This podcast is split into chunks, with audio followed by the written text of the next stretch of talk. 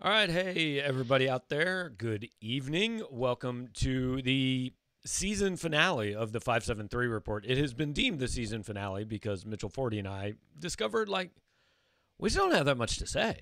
Um, there's nothing going on, and when there's nothing going on, we're not super interesting to be quite honest with you. Um, and and I like we appreciate you guys hanging out, but we don't just want to hang out on the internet and talk about nothing for an hour every Wednesday night. Because, like Mitch, I don't know, I could just text you and talk about nothing if I feel like it. That's true. Yeah, we we entertain ourselves from time to time, but trying to trying to do it for a whole hour and like doing things other that other people might e- even care about a little bit is tough. Like if it was just us two, I don't know, we'd like talk about people we don't like on the internet or golf, but no right. one no one else will would find that very entertaining. Yeah, nobody wants to watch me do a golf show. I'm I'm pretty sure. Um, it's so basically what we're to do, we're to do tonight's show. Kim English, George Mason basketball coach, obviously not probably the reason you all know him, but uh, that is what he is currently doing. He's to hop on here with us in about five minutes. And uh, we're going to talk to Kim for a little while about his new job and, and all that. And then, uh, I don't know, we'll take some questions, kind of wrap up. But basically, then this show is definitely coming back in August uh, when fall camp starts. It there will be things that happen between now and then. When they do, we may periodically just say, "Hey, it's been three weeks.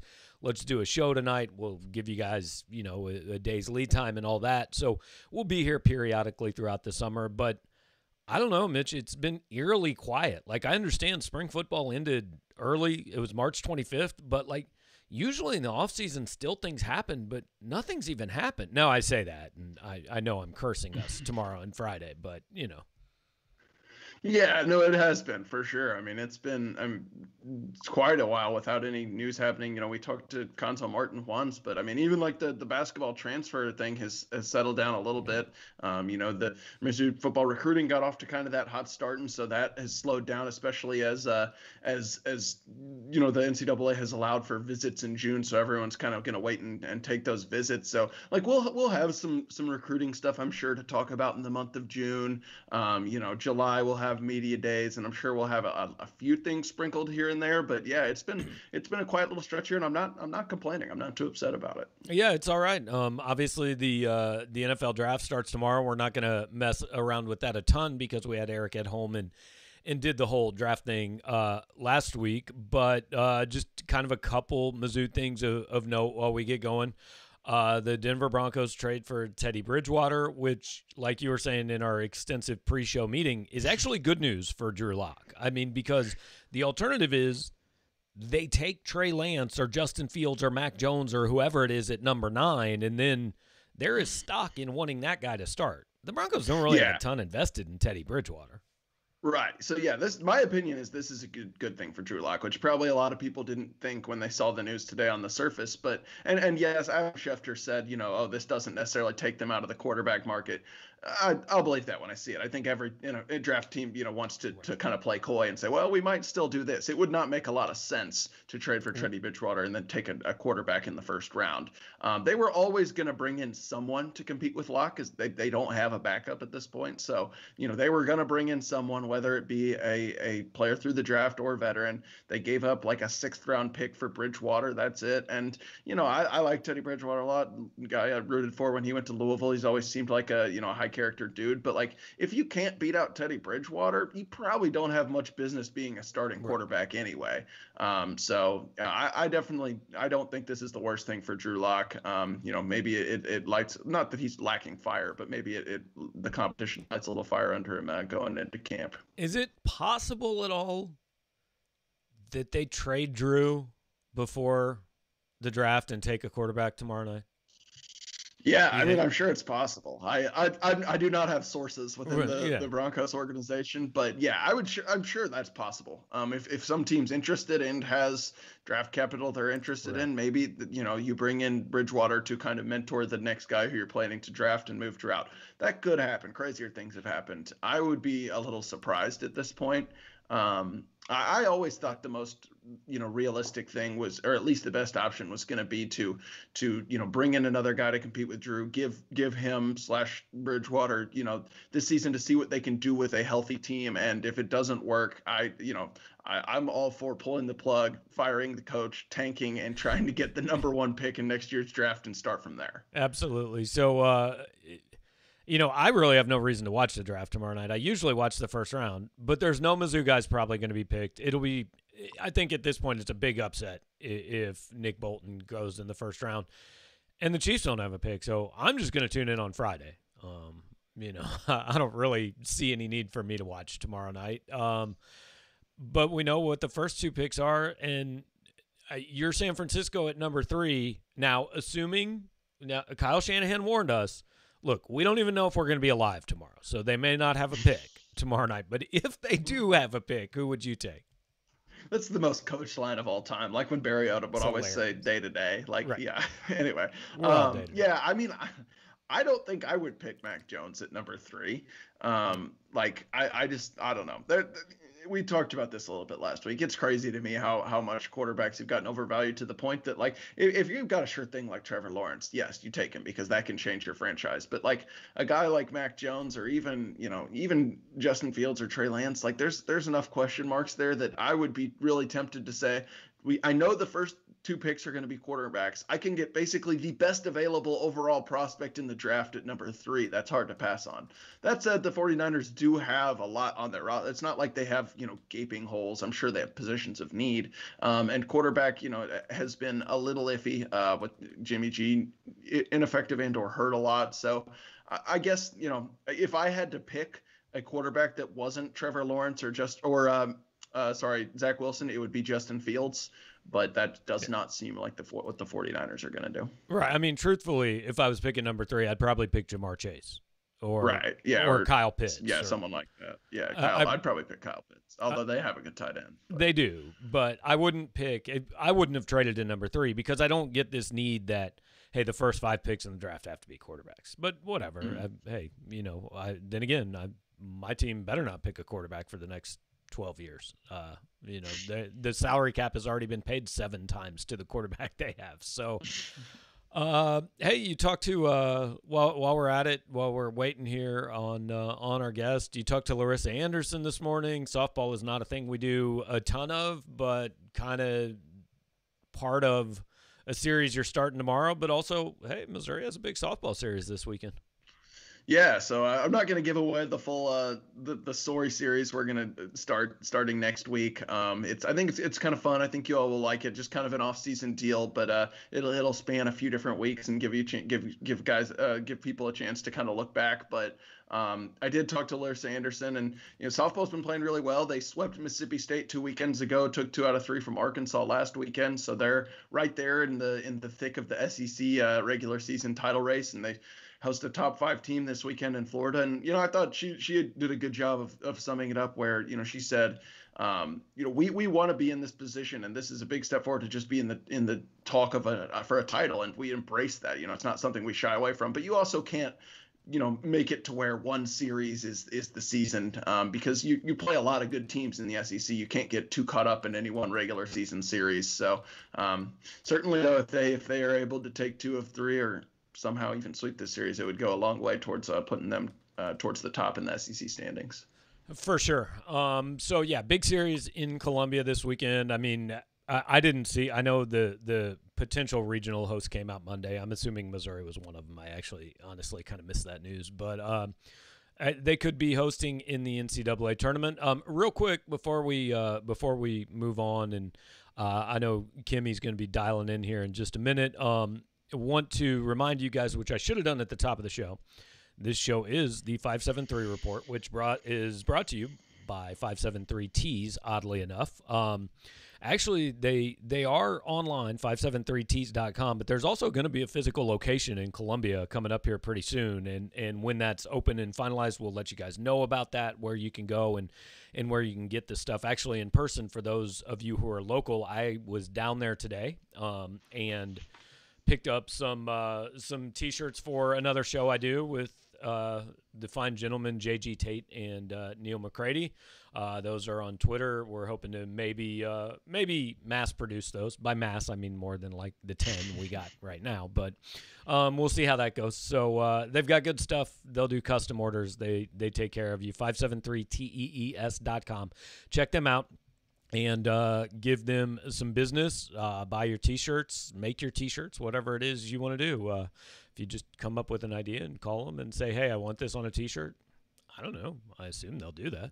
Uh, it's, it's, it's, pretty easy these days, so everybody can be a, uh, a, a T-shirt maker. I don't think that's the actual uh, phrase, uh, to be quite honest with you, but yeah, we'll that works. Um, okay, so um, all right, Mitch, if you can fill for just a second, I am trying to uh, solve a technical issue. All right. So just good. talk about whatever you want to talk about. All right, cool. Well, obviously, I think the the one issue we've had mentioned by a few different people uh, here in the comments is Jameson Williams, the receiver from Ohio State who entered the transfer portal today. Um, we'll start with this. They definitely expect Missouri to be interested. Jameson Williams was a four-star guy coming out of St. Louis, uh, played at Cardinal Ritter. Um, played two seasons at Ohio State. Um, he didn't play much his first year, and then played a bit this past season. You, you might remember if you watched the uh, college football playoff semifinal against Clemson. He had a big game. I think he had two long touchdowns. Uh, fast kid, kind of a, a deep threat. Um, played some special teams. Um, really was a bit surprised that he transferred because I mean I thought he he played a, a good number of snaps uh, for a you know basically a redshirt freshman at Ohio State this past season, uh, especially as the season went on. But their receiver room is loaded. Um, Alabama's been been rumored to be in the hunt, and that obviously is is tough to beat. But for a kid who's transferring, saying you know ostensibly for more playing time, it wouldn't make a ton of sense. I don't think to go to Alabama, which might be the most loaded uh, receiver room in the country outside of Ohio State. So we'll see. I have no idea what Missouri's chances are, um, but I'm pretty confident they will at least pursue uh, where are we at, Gabe? Okay. Uh, yeah, we have. Uh, I got a notification that Kim English has joined. Um, he is currently. I can't see him or hear him. I believe his microphone is muted, but we'll get this. Uh, we'll, we'll, get him on with us uh, here shortly. And uh, there's Kim. Kim, what's up, man? You're I believe you are on mute. There should be a microphone button somewhere on there if you can unmute yourself. There we go. Is that, that wait, did I flip my camera? I can now hear you, but I am also looking at your a refrigerator, maybe? Dishwasher? Wait, hold on. We're, we're going to get this. Yeah, that hey, that that's cool. You're not actually on screen yet, so uh so okay. that's good. But I there okay, okay there perfect. Go. There is uh Kim English and by the magic of technology here pretty soon is uh, Kim English on your screen, even though, well, that's me. Kim, we we are uh, we got you on screen, man. We we got it uh, we got it figured out. So uh, appreciate you joining us, man. Uh, I I think yeah. I, am confident to say that you are the only Division One basketball coach whose commitment story has appeared on PowerMizzou.com. So you know what that means, man. We're getting old. We've been around a while. Oh, that, that's a good point. I didn't think of it that way, but uh, yes, we are getting old. Yeah, uh, I mean, uh, you'll never catch me. I mean, you got that going for you. I'm I'm I'm always going to be a little bit ahead of you. But uh, what what have the last few weeks been like for you, man? Just uh, you know, you get this job and and I'm sure it's you're moving and trying to get everything settled. What's what's been going on? Yeah, no, it, it, it was definitely crazy. Um, do I sound okay? You sound great, sound- man. Yeah, we can hear you. Yeah, no, it, it, it, was definitely crazy. It was, I mean, every coach says it's a whirlwind, and it is. It is that. And uh, because, I mean, you go from being a coach with all these great ideas and thoughts. And I mean, you've always thought about what your program would look like in the preparation process, but now it's like, here are the keys. And you have a Zoom call at 12 p.m with your team, and all of them are in the portal. Good luck. and, and, and your initial reaction is like, I want to keep some of these guys. So, you know, I mm-hmm. spent the first few days, you know, ignoring every single text. My, my text messages got up to 1,200 unread text messages. 800 missed calls. My voice mailbox was done. My DMs on both Twitter and Instagram were like ridiculous. And as an assistant coach, communication is like the bedrock mm-hmm. uh, because you always want to keep open lines of communication with players. You never know what conversation could lead to what involvement with which with what player with what player with which player so like that was really overwhelming for me like it may sound stupid but to have 1200 unread text and 850 missed calls was very overwhelming for me because you know I didn't know what was sitting at text number 400. Like, right. was it this really good player I needed to get done?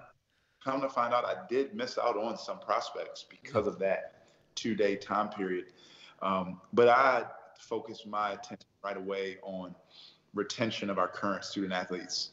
Um, and I was just getting to know those guys more than the recruitment of them, just getting to know them. So I spent a lot of time on phone with those guys. Um, you know, I had to, as best I could, get as much stuff as I could and ready to head up to to Virginia mm-hmm. to get to work. Um, I had to assemble my staff right away because what I also realized right away was um, really, really important. And just to have those guys help me recruit some of our current guys, help me recruit some, you know, um, guys we're going to add. It was a lot, you know, and then there's the former player side of it. It's the donor side of it. There, there, I had to get with people who are important to the success of our program. Um, it was overwhelming to say the least. Um, some really cool things happened when I got the job some of the head coach, some head, some college and NBA head coaches that reached out to me on phone calls.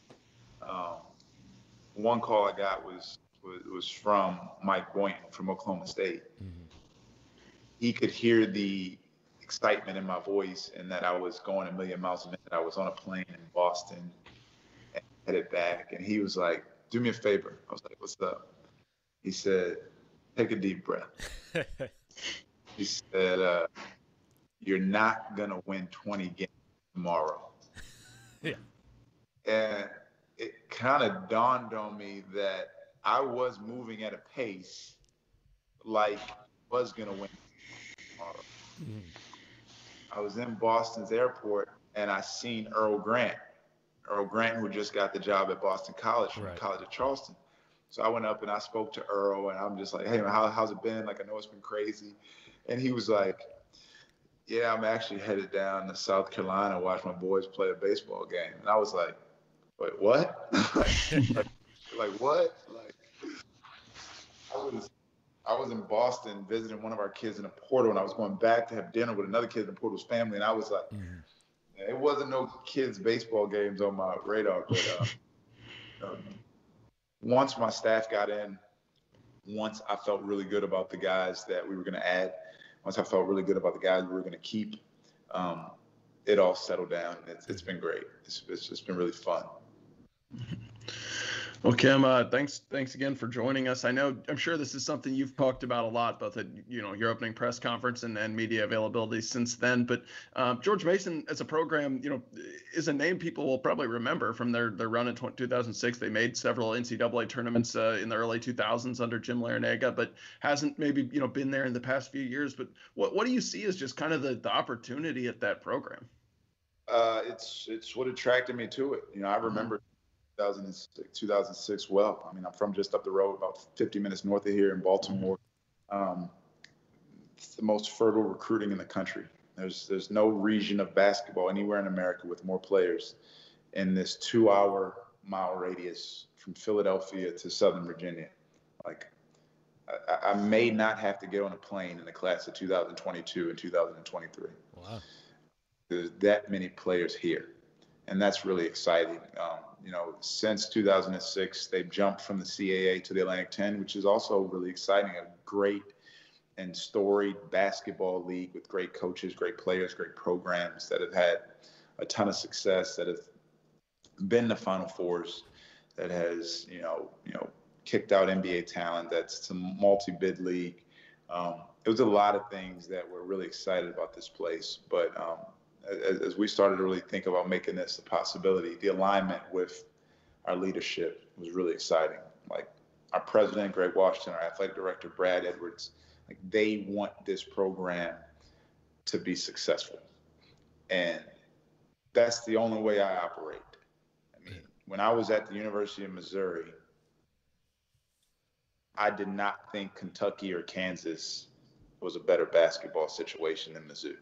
Right. right? Like when I was at the University of Tulsa, we were going toe to toe with Big 12 programs for players. When I was at Colorado, I thought that it was creme de la creme. When I was at Tennessee, I, I, was on record saying I would I would leave Tennessee for there was no assistant job in America that I would leave Tennessee for.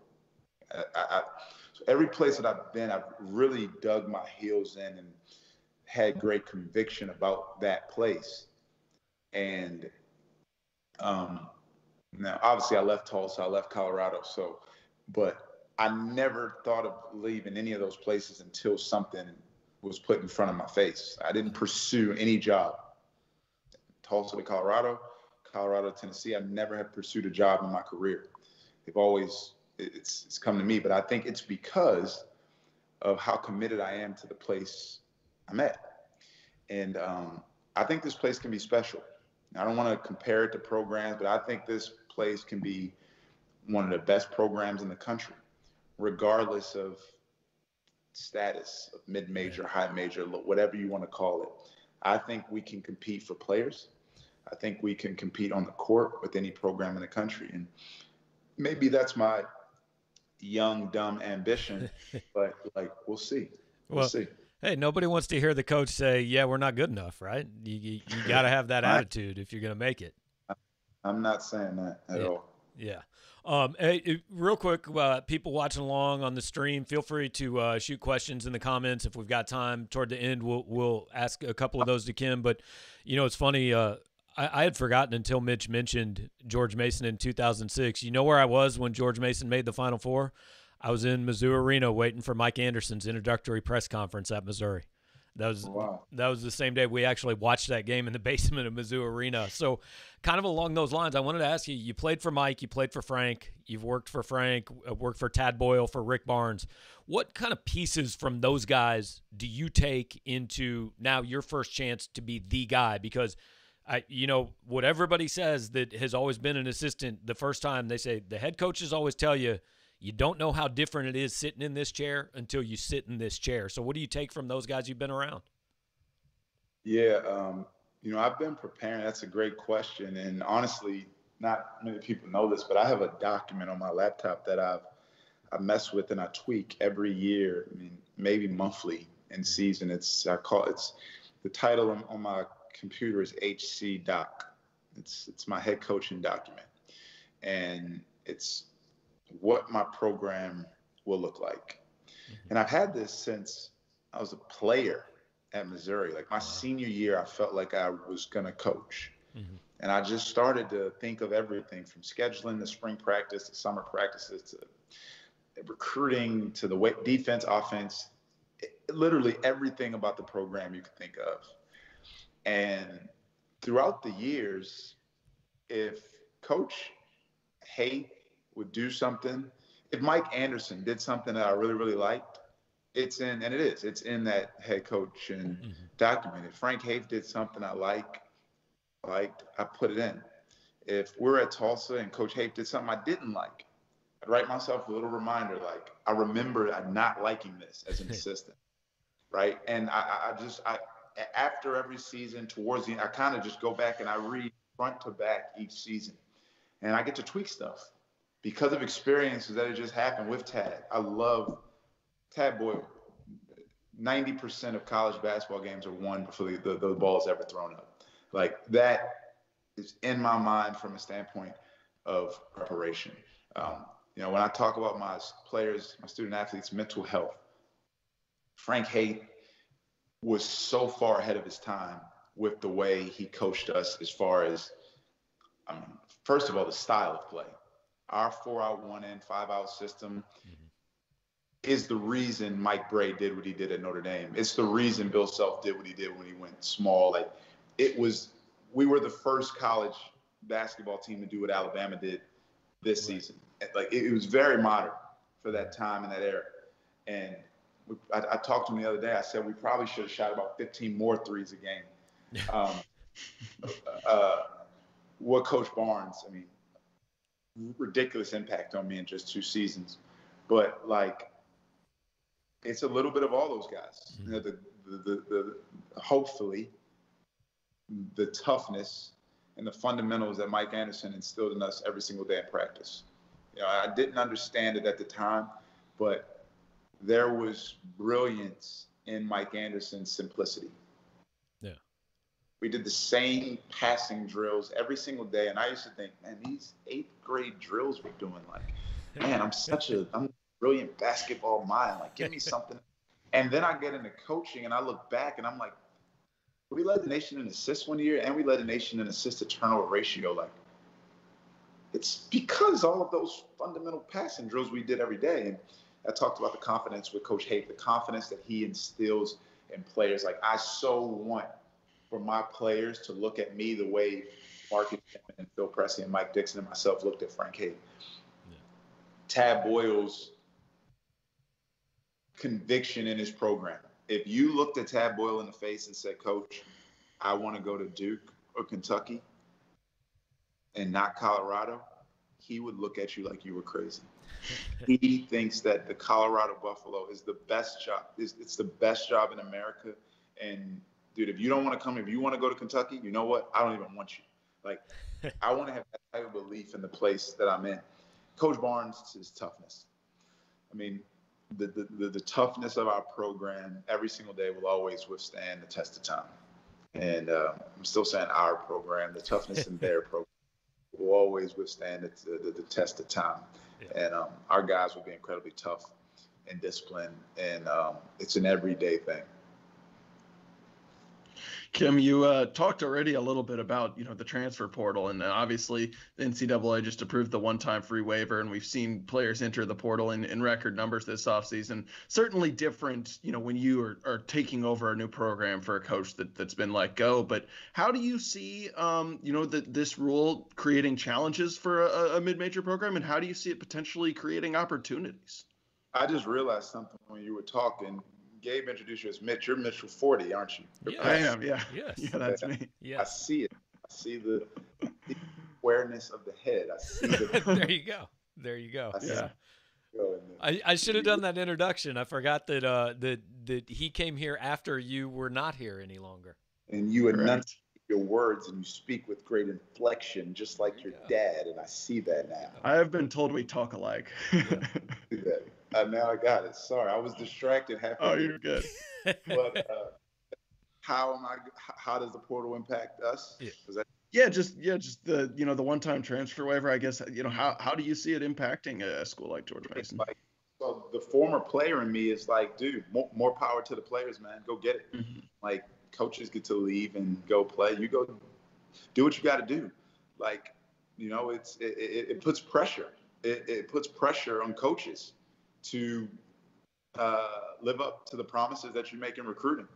It puts pressure on coaches to, like, I always say this players have a PhD in knowing if you care about them or not. Like, they have a PhD in it. And it, it puts pressure on you to be real every day. Like, be real with playing time. Why aren't you playing?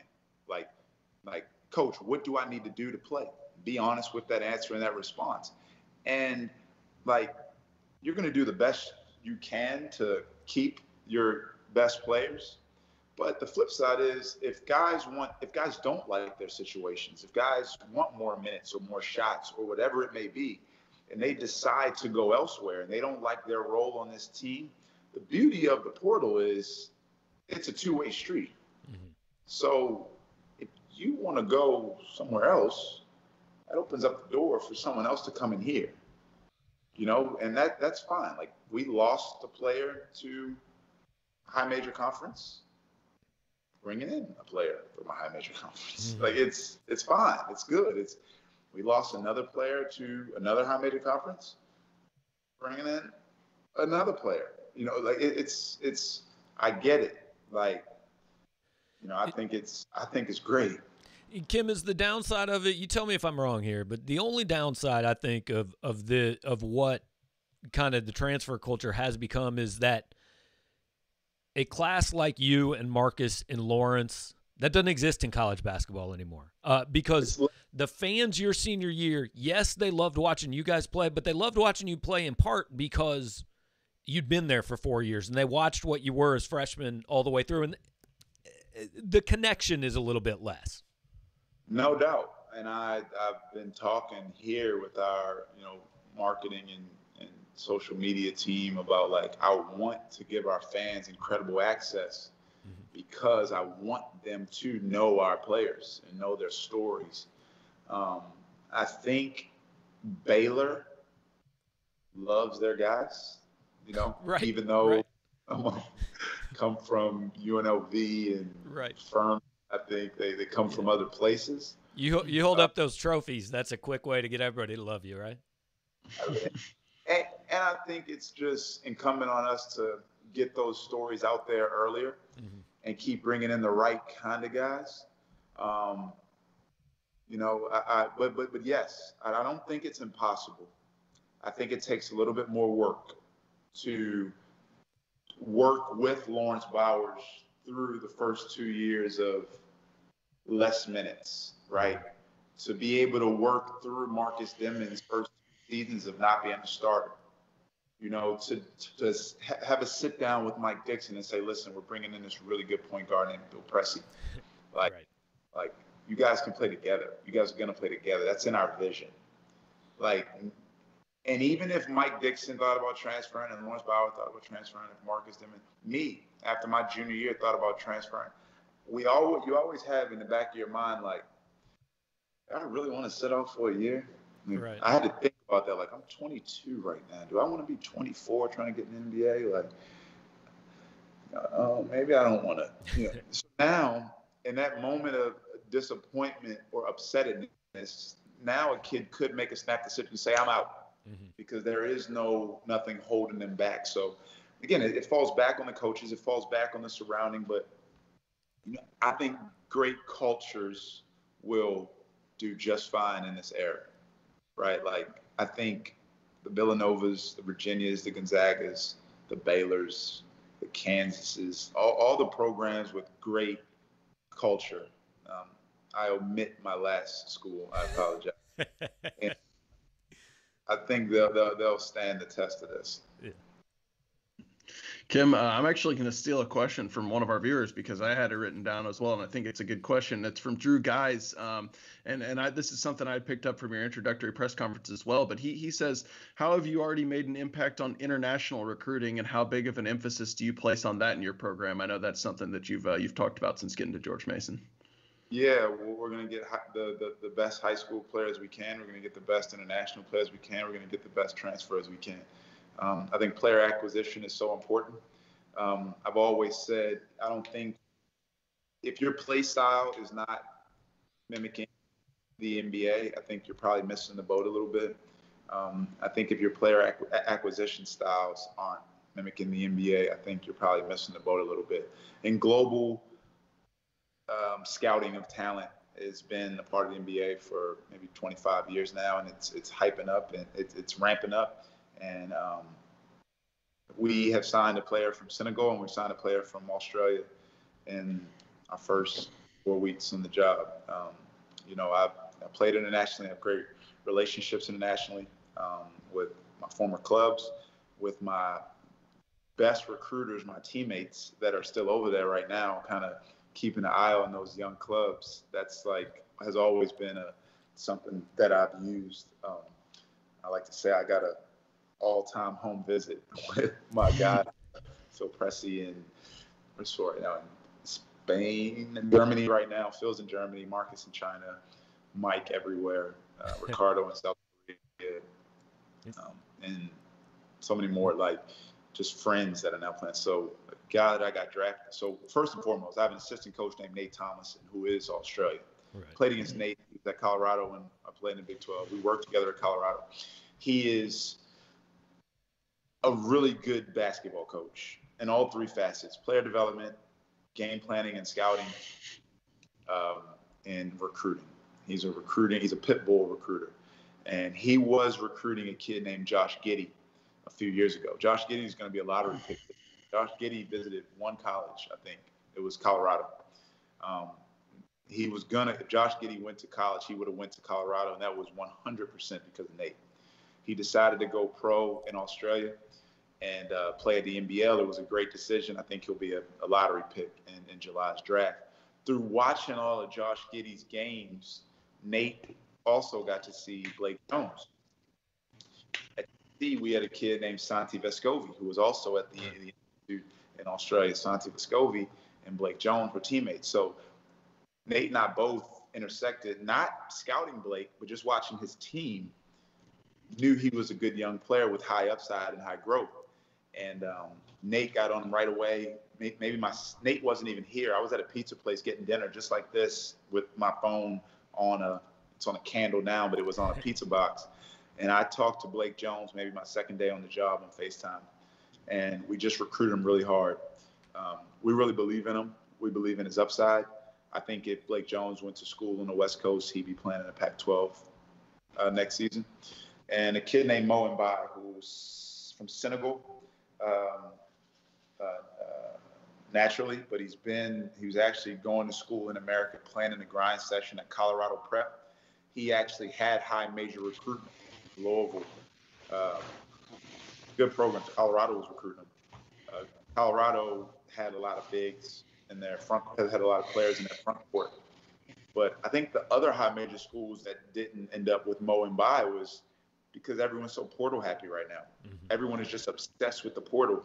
That some really good 2021 players are falling through the cracks. Like I watched a kid on film today from Baltimore. It's a 2021 kid from Baltimore, and I'm watching him on tape, and he's reclassing back to 22, and I'm like, this kid is good. But even the low major programs, they want to be old. Mm-hmm. They don't want freshmen. They want old guys. They want the guys that didn't have success at Southeast Missouri State that may go down to a lower level or Missouri State, all the way down. Like everyone can feed off of the portal. The high majors are getting those transfers. The mid majors are getting those. The mid majors are getting some of those from the low. right. Everyone's so here that the class of 2021 is like, what about us?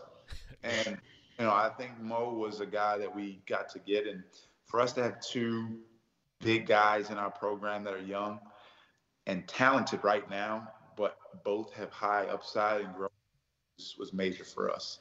Kim, we don't want to tie you up all night, but eh, you mentioned something interesting there about. I mean, look, you're a relationship guy, right? Like you, you, you get to know people and stay in touch with them. You're a face to. How much are you looking forward to June first? All this ending, and you get to whether it's go to a gym and watch an AAU event or have a kid actually on campus. It'll be the first time in 15 months you've gotten to recruit anybody in person. I know the last time Coach Barnes and I went to a game was the state Tennessee State Championship game as Chandler. Um, wow. That was the last player we seen, and uh, we obviously we, we got him. Um, and uh, it's it's it's crazy to think we haven't been on the road in that long. Mm-hmm. Um, I'm excited. It's it's, it's going to start with inviting kids to campus now. The, uh, the NABC is discussing, um, you know, options for us to get off campus and go to watch. But I'm really excited, and I've had to do it. But to be honest, I've hated watching these games on video. Yeah. I've hated watching the dad with his camera yelling at the ref and, and then shaking, and it's just been like it's been really hard to evaluate these games on these cameras, and um, so I like to get in the gym and sit close and watch and watch the timeouts and watch him interact with his teammates and listen. It's just so many things you can't get on film. You know, I'm at Peach Jam or anywhere. Kim, I know we, we always like to uh, tie it back to Mizzou at, at some point. So I know head coaches a lot of times they like to you know bring in people to talk to the team throughout the course of a season, right? Who, who if you had to pick one former uh, teammate of yours at Missouri to come in and get the team fired up before a game, who are you picking? Andrew Jones. there you Two go. sporter. Andrew Jones, without a doubt. He is uh he's been asking for Tulsa gear, Colorado gear, Tennessee, and now Mason gear. I've not got him a shirt yet. I actually had it to bring to Columbia this year, but I forgot it at the last minute. Um, my boy Big AJ will get the boys fired up. hey, I, have I've seen Andrew Jones at Arrowhead Stadium. There's not a more fired up human being than that on the planet. I can tell you that. so, all right, we're gonna we're gonna end you here, Kim, with another question from a viewer. This one maybe not quite as serious as, as the last one. Davin wants to know what George Mason's version of Cougars for Kimmy is now that you're going to be the head um, coach there. These people got long memories, man. I don't know. I'm not uh, the Cougars for Kimmy. They, they, they are their own entity. they, there you go. Well, hey man, I, I know you've got, got a ton of stuff going on. We appreciate you taking some time and hanging out with us. And uh, a lot of people out this way are going to be watching next season. Well, thank you. Appreciate you guys and MIZ. All right, thanks a lot, Kimmy. Have thanks, a good one, man. Kim English from uh, George Mason now, the head basketball coach at uh, George Mason, and uh, look, like I said, man, the uh, the only uh, I think the only Division One coach I've covered. Uh, you know, at this point in time, there I don't know. Yeah. Maybe there'll be another one out there, but uh, he's the only one I know of. Yeah, yeah. And you've covered as not only a player but a recruit. That's pretty. That's pretty crazy. I remember talking to Kim the day he committed. 100. percent Yeah. Uh, yeah. Whew, man. So yeah, I've been doing this a minute, um, but I definitely appreciate the time. And like, look, it's I thought it was pretty interesting. He said he started his binder when he was a player. I mean, that's that's the kind of guy that becomes a mid-major head coach at 33 years old. Absolutely, yeah, no, that's really impressive, and uh, just you know, hear it really interesting to hear about you know the the challenges you're dealing with as far as you know not only I mean just you know any coach right now it's hard to uh, retain and assemble a roster with all the the different stuff going on especially this off season like you know um, what part of the reason this I'm going off on a little tangent here but you know talking about 2021 guys slipping through the cracks I don't think that's just because of the portal it's because of the extra year that was given to COVID which is something due to COVID which is something we've been talking about for a while. A lot of high school kids are going to miss out on an opportunity as a result but just hearing all the different stuff that you have to would have to go through as a first time head coach. I mean, like I think it probably takes me about a year to get 1200 text messages. Uh, yeah. Um yeah, I I definitely have never I'm also like not one of those people that can take a screenshot of my phone with like 1500 unread emails like yeah. Dude, when I get an email, I look at it and I delete 98% of them because 98% right. of them are crap, but I don't want to see that right. huge number on my phone. So, uh, yeah, yeah, I agree. But I think that just shows that we're not quite in as high of demand.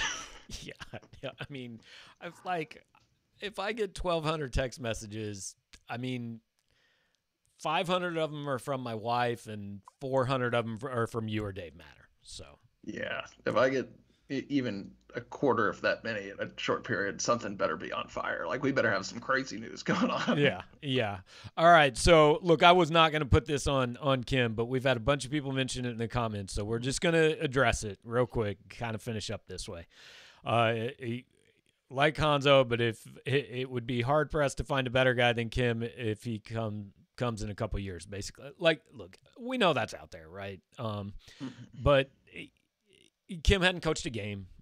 Um, I'm sure he is focused on George Mason. And uh, here's the other thing you got to think long and hard about taking a job at your alma mater because if you go ask Kim Anderson what his relationship is with Missouri today, it isn't very good. If you ask Barry Odom what his relationship is with Missouri, it isn't very good. I, you know, going home is, man, that's tough. Like, I, I remember when Mike Anderson got hired at Arkansas, and there were Arkansas people that said, I don't want to do this because someday we're going to have to fire him and it's going to suck. And that's mm-hmm. what happened, you know, and most coaches get fired, and that's a hard thing when it's your school.